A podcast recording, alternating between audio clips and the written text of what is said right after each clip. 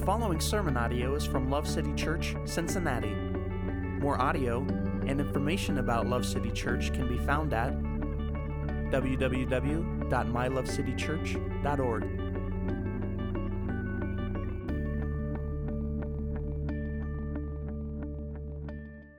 Turn with me, if you would, to Proverbs chapter two. We're going to be looking at verses sixteen through twenty-two tonight. Uh, we are continuing in our series. We're going through the book of Proverbs. It's called The Way of Wisdom. The book of Proverbs is poetic in its composition, but it's it's different than a lot of other poetry. The aim of the book is not so much flowery or pretty language uh, that appeals more to our emotions. It's very much a practical guide for navigating life with insight and understanding. The greatest commandment that we've been given as followers of Jesus is to love the Lord our God with all our heart, soul, mind, and strength. And as Brother Andrew pointed out a couple weeks ago, Proverbs helps us to have the wisdom to know how to walk out that commandment practically in our day-to-day lives. Tonight, we're going to read verses sixteen through twenty-two. Uh, but we will have to stick our toe backwards into the verses that Brother Adam preached on last week uh, for some to- uh, context. Uh, not because he didn't cover it well enough, he did a great job, but uh, we'll need a little bit of help from there to end up where we need to go uh, and as we're working out these last six verses of the chapter. So I hope that you have turned to Proverbs chapter two. And as I said, we will start together in verse sixteen. Here we go. To deliver you from the strange woman, from the adulteress who flatters with her words, that leaves the companion of her youth and forgets the covenant of her God.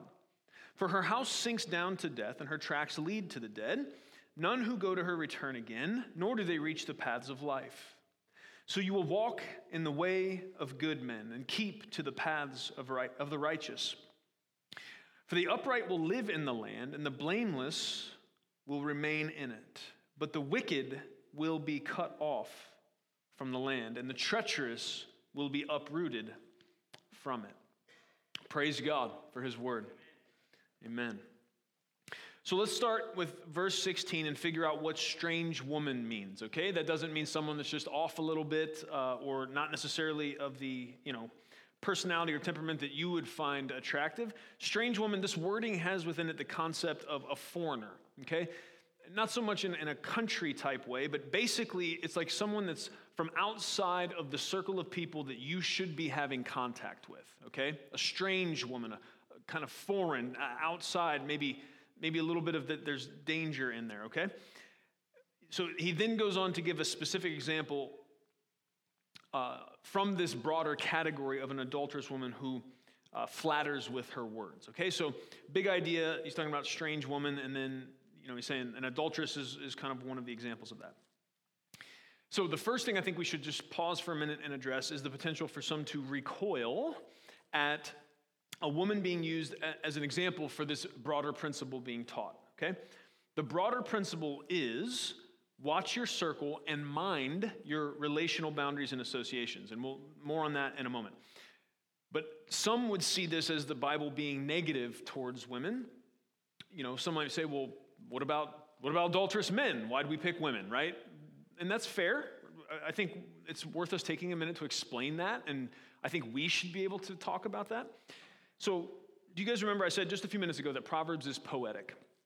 It's important to keep in mind as you're reading Proverbs that that's true, and also it's real important to keep the context in view, okay? One poetic element of Proverbs is to compare things that are similar or contrast things that are different. So in one verse, it'll it'll say this, and then it'll say another thing, and those are kind of keying off each other. So if you just read one in isolation, it'd be like, hmm, what's going on there? But if you read the one above it, it, it makes sense, because it's kind of, it's mirroring one another, you know, kind of like poetry does, okay? And, and what is in that is the understanding that the opposite thing is true, or the, the contrasting thing is true, even if the proverb doesn't spell that out for you. Okay? Uh, let me give you an example. Uh, let me call your attention to the four verses prior to where we picked up today. Okay? So we started in verse sixteen today. I'm going to read starting from verse twelve through fifteen. To deliver you from the way of evil, from the man who speaks perverse things, from those who leave the paths of uprightness to walk in the ways of darkness, who delight in doing evil and rejoice in the perversity of evil, whose paths are crooked and who are devious in their ways. Okay, so here's the point. Here's why I did that. The question we need to ask is, are men the only ones who speak perverse things or walk in the way of darkness or rejoice in the perversity of evil? Is that what it's saying? Is it saying men are only do this wicked stuff, and then we're going to switch over and talk about the only way that women do wicked stuff? Is that what it's doing? It's definitely not. Both, right? There are there are women who say perverse stuff and walk in the darkness and rejoice in perversity. There are men who are adulterous. The point is, it's a poem, and the poem would be much less poetic if it had to tell you everything, you know, da, da, da, da, da, da, right? It's like, it's assumed, it's implied, the contrast is there, okay? So it's important to know that as you read Proverbs, right? Because if you just pop in and say, oh, okay, let me have a look here. Uh, verse sixteen, what? Why is it only talking about adulterous women? Men do do that too. Well, yes, just read, read a few more verses before, and you'll see what the author's doing, okay? Important. Context. Okay, so uh, the author is using contrasting gender examples with the inference there built in that it applies to both. And in many cases, it depends on which gender you are, right? The proverb here is addressed to a son. If you go back to the very first verse, it says, my son. All right, so uh, that's kind of why it plays out the way it does in this one. But the specific examples are of how wisdom guards against the enticement of the wicked, and it's about how that applies both ways. It's talking about wisdom guarding you against the enticement of the wicked, okay? So, does the Bible offer us anything in the way of that? Well, yes. In Paul's first letter to Timothy, chapter five, verse two, Paul tells Timothy, he's instructing him, teaching him how to be a leader among God's people and how just to be a faithful Christian. And he says this, he says, treat older women as mothers and younger women as sisters in all purity. Okay, remember what we're talking about. This, you know, the first several verses, a lot of what Brother Adam covered last week, it's it's encouraging you towards seeking wisdom. It's it's worth more than silver, and, and press for it. And here's what's going to happen. God's going to guard you from these types of things. So we're we're now knee-deep into these types of things, right? So Brother Adam hit the first half, which talks about men of perverse speech and this kind of stuff.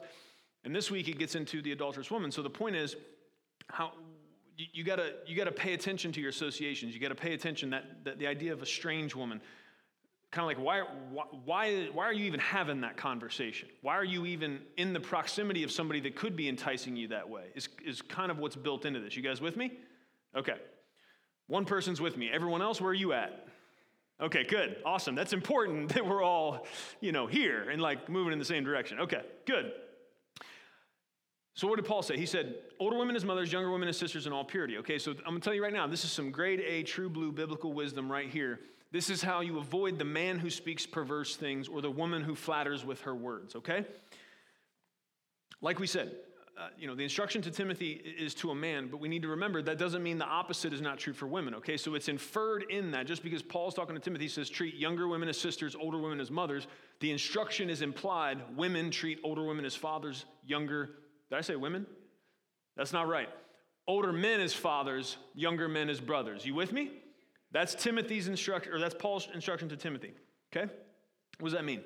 It means if you are not married to someone and they are not a blood relative, Paul tells us to train our eyes to see them and our minds to think of them as family.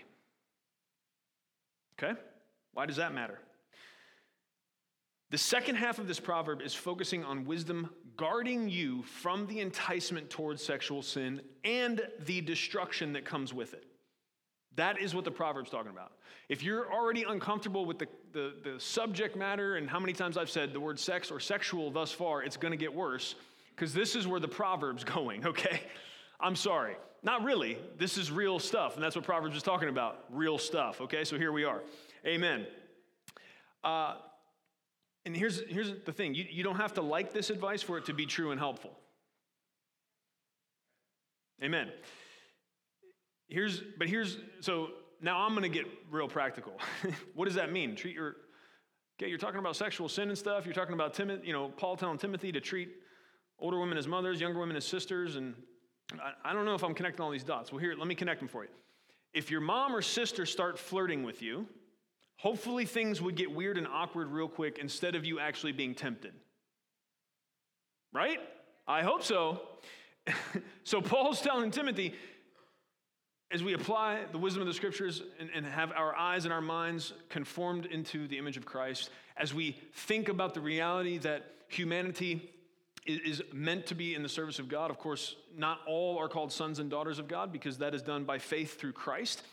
But the reality is, in in, in one sense, in in a human sense, uh, we can see each other as family. We all come down from the same progeny and all of that. So, and and whether or not you are closely related or not, the point is, it's it's a mentality thing. Okay, it's it's a it's a viewpoint that will help you when the man of perverse speech, ladies, um, starts talking to you, you know, about stuff he shouldn't be talking to you about. Or men, when the woman with the flattering tongue, you know, starts talking about how great you look in that tight tee you got on or whatever it is, right? That's, if if that's your sister starts talking about that, that's like, um, no, we're not, let's talk about something else, right? Amen.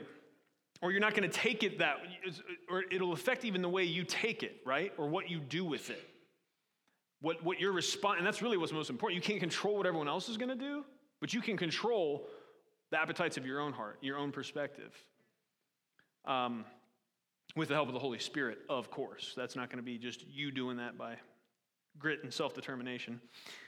That just gets us discouraged. Okay, so you, you've heard the principle. I know some of you don't like it. People will often say, okay, I hear what you're saying. I know that the Bible says that, but oh, man, um, that's tough. So, but here, here's, I, I thought of something. Maybe you're wrong. I'm really hoping you're wrong. Um, what about when you're pursuing marriage, right? When do, when do you quit treating the person that you're exploring the potential of maybe marrying them? When do you quit treating them like a brother or sister and, and start treating them like a husband or a wife? I have an answer for you. Do you have a notepad? This is this is deep. Get it ready. You ready to write it down? You start treating them like a husband or wife, not a brother or sister, when you marry them. Woo! I thought there'd be thunderous applause. I'm going to applaud myself because, woo, that was a good point. Thank you, Pastor Vince, for telling us the truth. You are welcome. I know some of you still don't like it. Let me explain. And again, all right, I'm just going to explain. You, you, oh, we're having fun. Thank you, Proverbs. You, here's what's true. You don't have to believe this right now, but it is true. So I'm okay with standing in stark opposition to what you believe or what you like at this moment. You can find out all you need to know, and you can have all the godly and healthy interaction you need to in a courtship or biblical dating relationship while still regarding each other as a brother and sister. Absolutely. Until you make a covenant that changes that relationship to that of a husband and wife. Everything you need to know to figure out whether, and you know, I know there's there's variation in how people think about this. I'm gonna I'm fine with saying, I, I hope to some degree what you're doing, if you're exploring the possibility of marriage, is trying to determine God's will in the matter. I know people get freaked out about, you know, is there the one and all that, and I don't have time to get in all that debate with you. If you want to debate about it, we can talk about it later because it's fun. But my point is, either way, you're in an exploration process of figuring out if you're going to marry this person. Everything you need to know to come to that decision in a quality way can be done while regarding each other, treating each other, handling one another like a brother and sister. As a matter of fact, I will contend that you will find out more of what you actually need to know to make a quality decision about that if you handle one another as a brother and sister. You know what I'm talking about? You don't know what I'm talking about. Okay, so I'll, let me spell it out for you. So here's what happens a bunch of times is people get, they start with a, a physical attraction spark that leads to a bunch of physical intimacy. Their connection point is primarily based upon that. They don't need much more of a connection point because how many of y'all know physical intimacy will can carry you for a while? It's exciting for a while. It's enough for a while. And some people ride that pony all the way to the altar. A couple months later, figure out, oh, snap. There's a bunch of other stuff about this person that I didn't wait to figure out or even care about because we were making out a lot, and that was fun. And or other stuff, right? Okay. I just kept it P G thirteen. I don't know how old everyone is in here. All right. Um, let me see here. Do I have anything else you're not going to like? Oh, yes. Oh, yeah. Like I said, I, you don't have to like it. And here, I know many in our culture would think what I'm saying is crazy, right? Because there, there's a common ideology, and it's almost become that the, the wisdom of the day is you're a fool if you don't move in and do everything husbands and wives should do for a long time to make sure it all works out well before you commit. And we're going to come to an impasse. We're not the first generation. Every generation has had to decide, do, does human culture or God know better how this stuff works? That's basically what it comes down to. Uh, I, I don't, you know, you say, oh, that's an oversimplification. I don't think so. Really, like, whose word, whose report are you going to believe? God seems to be a pretty solid authority on it, having been the creator of everything, you know, including humans and marriage and intimacy and all that, right? Amen. Okay. This is fun. Uh, in the past, I've expanded on examples of what this looks like. I've done that in other sermons and series. Um, but I'm just going to say, for the sake of time, and, and today is not totally about that, I'll give you the broad way forward to figuring it out. I'm going to I'm going to just say to you, seek the Holy Spirit's help to answer this question honestly when you're trying to figure out what it looks like to treat people as either brother, sister, mother, father that you're not married to. Would this be weird or wrong with my brother or sister or mother or father? And then proceed accordingly with anybody that's the opposite sex unless you have married that person. Okay? So I then then the discussion will ensue about, well, I don't know if this would be weird or if that would be weird. You and the Holy Spirit got to figure that out, okay? Because I can't run around with a whistle and police you all the time, and I don't want to. The Holy Ghost will do that. But that's the right question is, if if this was my mother or my father or my brother or my sister, how would I conduct myself in this situation with this person? Unless you're married to them. Then all the gates are up, and yay, right? But until then, the gates are down. Amen. Okay. If you've married that person, it is safe to enter into the physically intimate and sexual territory that, according to God, is only good and safe and beneficial within the context of covenant marriage. Okay? Amen. All right, that brings us to verses uh, eighteen and nineteen. Let's read them again just to refresh our memory. Because after that, I'm sure some of you are reeling. That leaves the companion of her youth and forgets the covenant of her God. For her house, sorry, I'm supposed to be in eighteen. For her house sinks down to death, and her tracks lead to the dead. None who go to her return again, nor do they reach the paths of life. Well, that should have got your attention. uh, that seems kind of drastic, doesn't it? And and just to, we need to say this real quick. There's there's a little bit of poetic hyperbole or exaggeration here as well. We know that sexual immorality is not an unforgivable sin.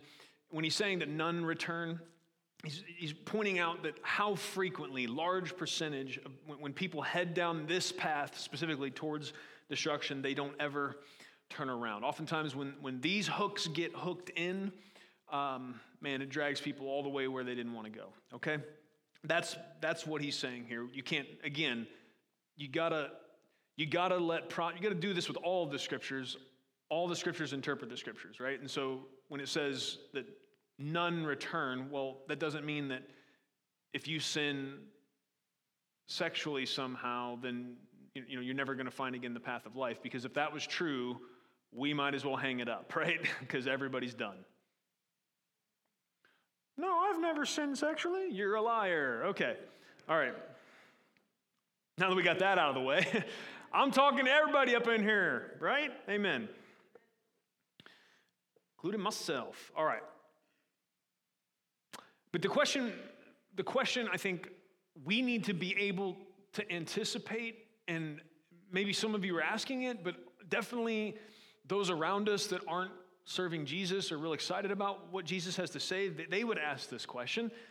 Why is such a big deal being made here about sexual sin? Why are we talking about it leading to paths of death and like real heavy stuff? What, you know, because we've all heard people say, well, sin is sin, right? Why, why do the warnings seem more frequent and forceful in Proverbs about the dangers of sin that is sexual in nature? Well, one potential answer is it because Solomon, who wrote much of this, experienced firsthand how destructive this type of sin is and how far it can pull you from God's will for your life. That's very possible. Probably, I would say it's even probable that that's the case. But we need to understand it is not only Proverbs that makes a distinction between sexual sin and all others. If you write this down. If you go to First Corinthians six, starting in verse eighteen, it says, "Flee sexual immorality, for every other sin a man commits is outside the body, but the sexually immoral man sins against his own body. And do you not know that your body is the temple of the Holy Spirit? Therefore, glorify God with your body." Did you hear what I said? Flee sexual immorality. We got that part, right? You got to have that Joseph spirit up on you. When Potiphar's wife started rubbing up on him, he said, "Woo, no, I got to go." That brother ran. Some of y'all need to get physical with your flee from sin sometimes. We we take it, it, I mean, if it leads to the path of death, right? Whatever your, whatever movie monster scares you the most pops out the closet, what are you going to do? Sit there and hang out, just kind of see what happens? No. For me, it's the Predator. That dude is terrifying. He's got the triangle laser tracker. Man, the dread things. Arnold is the man that he took him down. That's all I got to say. But we need to understand that this is serious, and we need to, we need to flee. That's the word. Flee sexual immorality. Why? Why? Because every other sin a man commits is outside the body, but the sexually immoral man sins against his own body. You see what just happened there? What was that? That's called a distinction. And what we heard was every other sin was in this hand, but sexual immorality was in this hand. Okay? There's a reason the warnings seem more frequent and forceful around sexual sin. First of all, we need to acknowledge that it's different. Let's let's say that, okay, when okay, there's a couple motivations for when people say sin is sin. Let's just deal with that for a second, real quick. One, it may be that someone is really trying to encourage somebody about the reality of the grace of God, right? That the grace of God is so infinite, that ever-flowing fount of the perfect blood of Christ that washes away sins. God's grace is not more taxed to forgive a murderer than someone who steals a piece of gum from the corner store. If you have an infinite amount of grace coming from an infinite God, what's, you know, infinity minus anything is still infinity. I'm getting out of my realm on math here, but that, that held up, right? Math folks? Yeah, okay, good. That's, so in that way, yes, that's true. Sin is sin, but that does not mean different sins don't have different consequences here in this life. They do, right? Just a simple look at human laws helps you understand that principle. Jaywalking and murder, different consequences, okay? This is also true when it comes to these things. So here's, here's the thing. Did I give you the other reason? No. Sometimes you might be, somebody might be really trying to encourage someone about the reality of the grace of God. On the other hand, sometimes people are saying sin is sin because they think, I just played Monopoly with my kids this last, last week. You remember the get out of jail free card in Monopoly? By the way, I crushed them. I had houses and hotels everywhere. Lucy almost cried. I had to explain to her, you know, it's just a game. It's okay. But uh, yeah, y'all, y'all, y'all want to... Um, Try your hand at some Monopoly, give me a call. But there's a get out of jail free card, and that some people use the phrase sin is sin like that. They think they think if they pull that thing out, well, if, if all sin is sin, then your my sin's no greater than your sin, and so then what, what are we even talking about? And what they're totally missing is the reality that God's people are called to judge one another as an act of love, to look at the fruit on one another's tree, to help prune one another, to point things out, right? Not to harsh judgment, but as a perpetual effort and spurring each other on to love and good works. Okay? So don't run around with the sin is sin, thinking that means now we don't have to talk about yours. Okay? It doesn't work that way. Amen. Here's the thing. Many times as humans, we, we can't get our story straight. There are, there are many who will say something to the effect of, what is the big deal? Why are we talking about death paths and destruction? And that's, I mean, what is the big deal? It's just sex. As if the Christian sexual ethic is, is making it into a bigger deal than it should be, right? But then take the very same person, and, and if you say to them, well, I mean, if you want, if you really want to follow Jesus, you can't have sex unless you're in a covenant marriage, then oftentimes they'll they'll act as if you're denying them some essential and intrinsic part of human flourishing and happiness to say that. Okay, so which is it? Is it no big deal? Or is it a huge deal? You, you can't have it both ways. See, Christianity doesn't see sex as bad. We see it as so powerful and important that it has to have boundaries, right? Fire in a fireplace is great, and it has a bunch of practical benefits. But if it spills out of the fireplace, it's going to jack some stuff up. Christians are taught to view sex the exact same way as fire in that regard from the scriptures. That is our view. It is powerful. It's important. It has a purpose. And that's really the question we need to ask. What, what is the purpose? What are the practical benefits of this physical intimacy gift that God has given to husbands and wives? We get a clue from some specific instruction about it in First Corinthians seven. Let me read this to you. Verses three and four. The husband must fulfill his duty to his wife, and likewise also the wife to her husband. The wife does not have authority over her own body, but the husband does, and likewise also the husband does not have authority over his own body, but the wife does. So what we see in these instructions is, is a complete reversal of how it's often thought. That in coming together in covenant marriage, there is a commitment that creates a trust that allows each spouse to yield themselves completely, in this physical sense, to one another. And that, it leads us to this understanding. It's a very important thing to get a hold of. Sex is meant for giving, not getting. Let me say that again. Sex is meant for giving, not getting. It is meant to be a pinnacle of the gospel ethic that Jesus taught us. It's an example Of the, of the same thing that Jesus showed us in his life and death, that humans flourish best when we reorient ourselves away from being selfish takers and instead live as generous givers.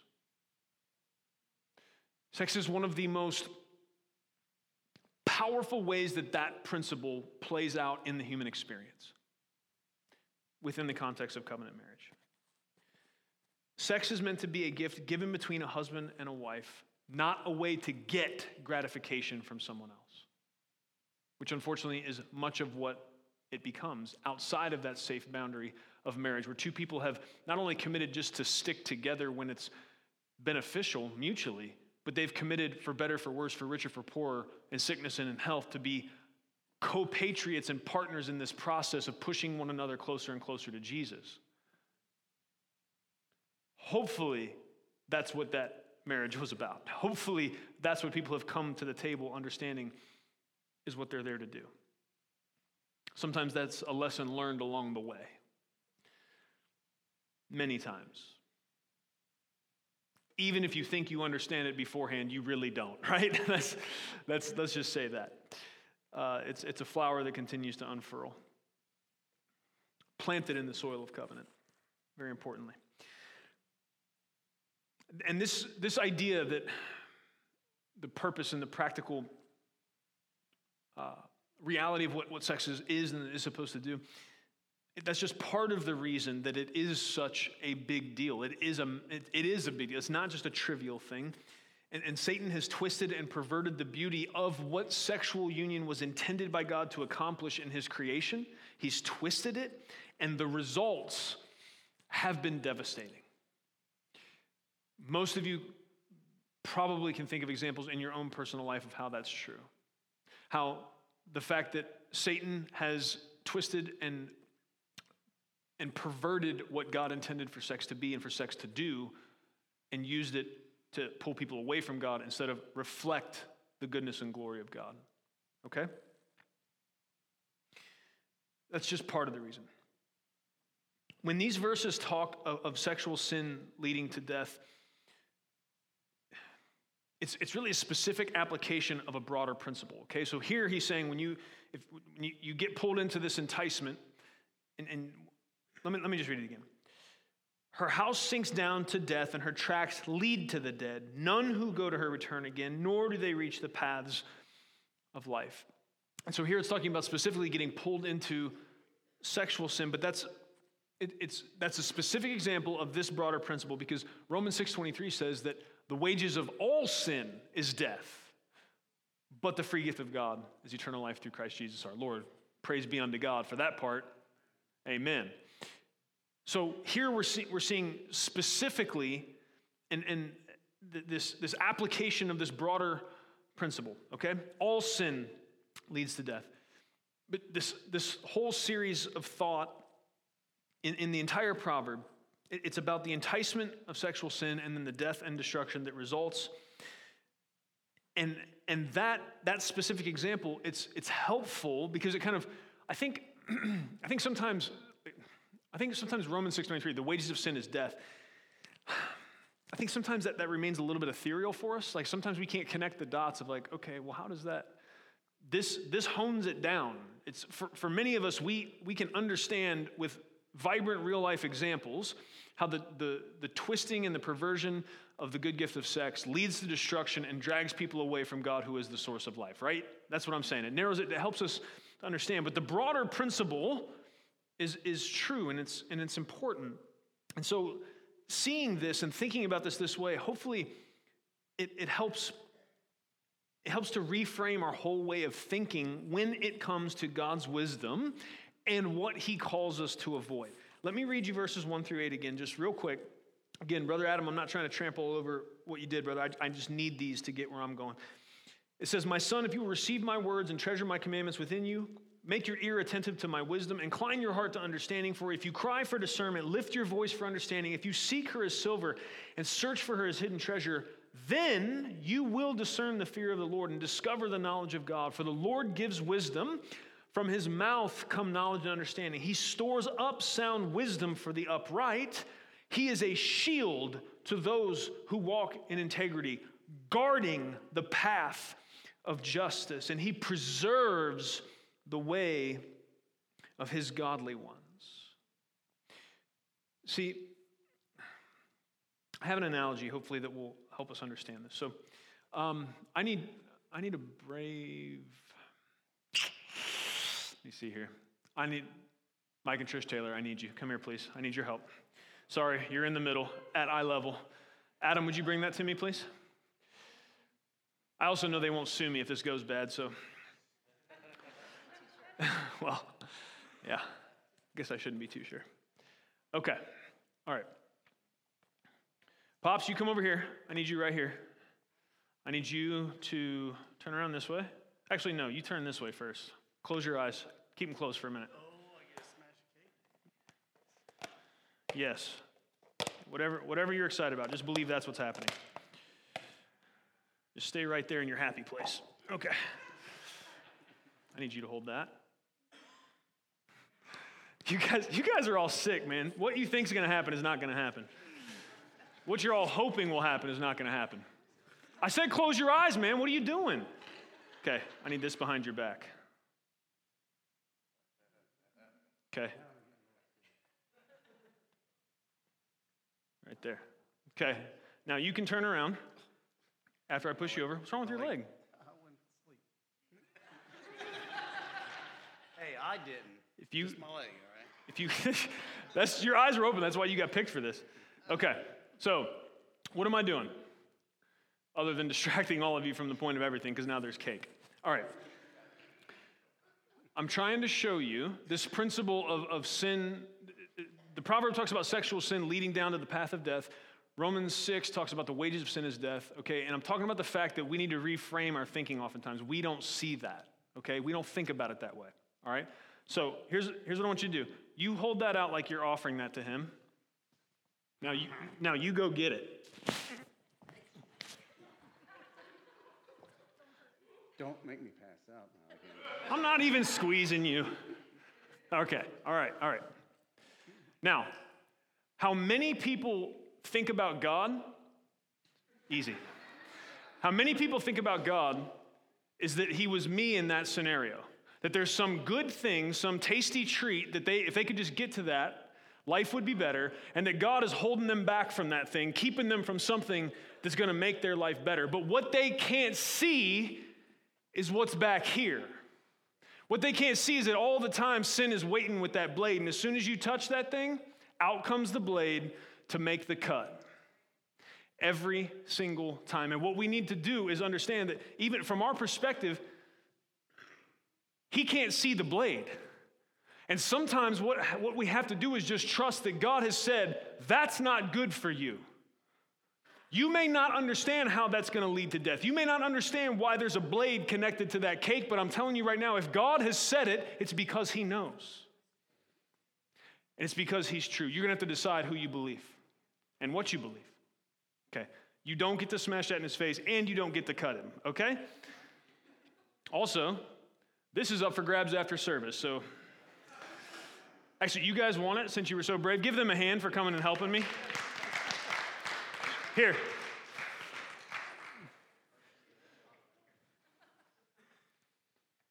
Let's put this away because you guys just look at it the whole time if it's up here. twenty twenty attention span. It's amazing. Okay, all right. You understand what I'm talking about? You know why the cake and the knife was there and the whole thing? That's what, I'm, that's what, that's what the Bible's trying to tell us. It's what it's trying to get us to believe all along. If God puts a boundary in place, it's because he's a good, benevolent father that knows more than we do. He sees the blades we can't see. Amen. Let's look at verses twenty through twenty-two.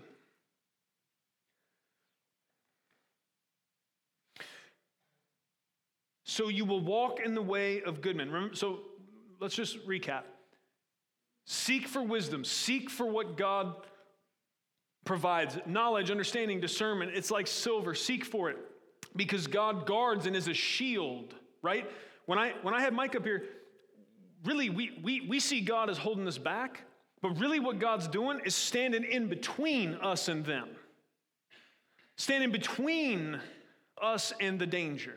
He's a shield to us. And that's what we need to believe. That's and, and we need to be thankful for that. I don't know how many things he's kept me out of, how many blades he's kept off of me that I didn't even, I wouldn't have seen coming.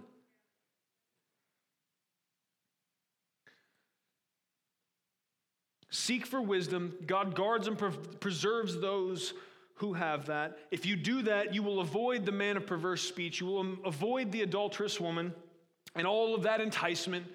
Really, it's just specific examples for all this kind of sexual sin, and, and let's let's not limit that to, you know, somebody having to be physically present. There's all kinds of ways to get pulled into the enticements of sexual sin, especially these days, right? That stuff leads to death. But if, so now he's returning back to, if you do what he was talking about at the beginning, seek for wisdom, seek for understanding, what he's telling us, then you will walk in the way of good men and keep to the paths of the righteous. For the upright will live in the land, and the blameless will remain in it. But the wicked will be cut off from the land. Now, this this talking of land, we might, you know, we're like, well, okay, that's that's cool. Um, in the land, right? For, for a person in this time, the, the land was very much tied, especially for the people of Israel, the land was tied to God's presence and God's blessing. Remember, God was promising his people a land, a place, where his presence would be and where his blessing would be. And so really that, that land is analogous to relationship with God, connection to God. And so if we read it that way, the upright will be connected to God, have the blessing of God, be in relationship with God. But the wicked will be cut off from those things. And again, I told you that it's very important that we interpret Scripture with Scripture. And so we know we should, as, as good, as good gospel-centered Bible-reading, Jesus-loving people, we should see that when you when you see the idea of walking in the way of good men and keep to the paths of the righteous, we know that the, The only way to, to walk in the way of good men is to follow the one good man. And that the path of righteousness, it leads us directly to Jesus. We know, friends, because Jesus came and let us know that righteousness is never attained by obeying a list of rules and avoiding a list of things not to do. Righteousness comes by faith. Abraham was made righteous by faith. We today are made righteous by faith. We stand right with God. That righteous path, it has everything to do with coming to the humble acknowledgement that I can't attain righteousness on my own, and that what I need is to be given righteousness as a gift, and Jesus has made that possible. Jesus came and walked that perfect path of wisdom, the perfect path of righteousness, and then he stepped in, took the punishment we deserved in our place for our sins. He rose from the grave three days later, victorious over sin and death and all the wickedness and perversion and destruction that they wrought. And so I praise God today that we don't have to read Proverbs two and think that we must scurry around to find the way of wisdom ourselves, and then once we find it, walk it perfectly, and then hopefully we'll be called among the good men. Hopefully we'll be called among the righteous. What Jesus has shown us is that the way of wisdom is not going to be us getting to some place of, of perfection on our own, but the way of wisdom, the path of wisdom, is a path directly to him, to his feet, to bowing low before him and acknowledging, I can't be righteous on my own. I am not wise on my own. I cannot do it on my own. What I need is grace and mercy from a God willing to give it to me. And friends, I got good news for you. We have that kind of God. Amen. Hallelujah. Praise the Lord. May we live in light of these things. May we understand that God's boundaries are always benevolent and for our good. And may we seek to walk the way of the one good man for his glory and for our good. Amen. Let's pray. Father, we come before you in the name of Jesus.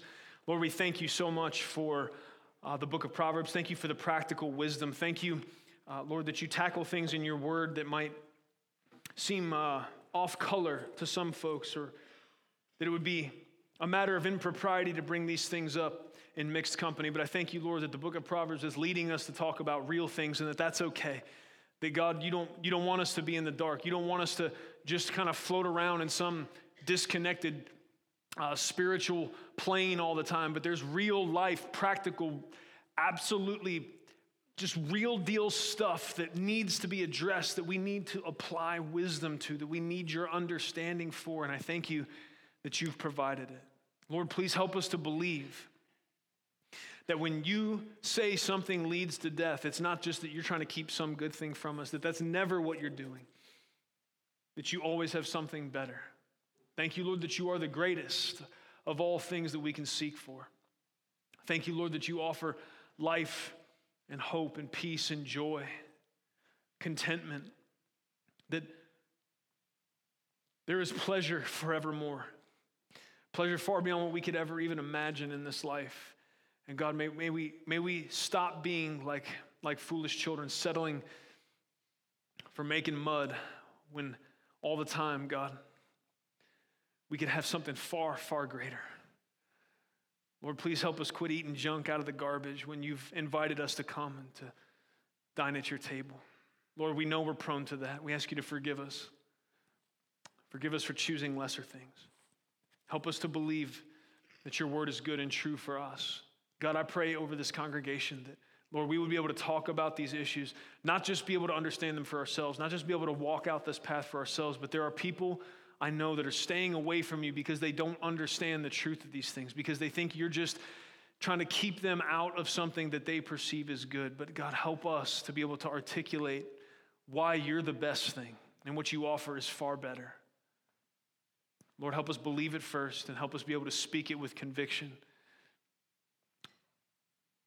Lord, help us as we are ambassadors of your gospel to be skillful at removing barriers for people. Help us care about that. God, I pray that you would stir a desire in the people of Love City Church, that they would be praying not only for opportunities, but for your help, the guiding of your spirit, that you would take hold of their mouths and use them to knock down the things that stand between people and you. God, may we wholeheartedly believe that whatever is broken in people's lives, what they ultimately need is to be connected to you. That whatever's dead in their life, what they need is to be connected to the source of life, and that is you, King Jesus. We love you, and we magnify you. We exalt you alone. It's in your beautiful name we pray. Amen. Thank you for listening to audio from Love City Church, located in Cincinnati, Ohio. Feel free to make copies of this message to give to others, but please do not charge for those copies or alter the content in any way without permission. To give or find out more about Love City Church, visit w w w dot my love city church dot org.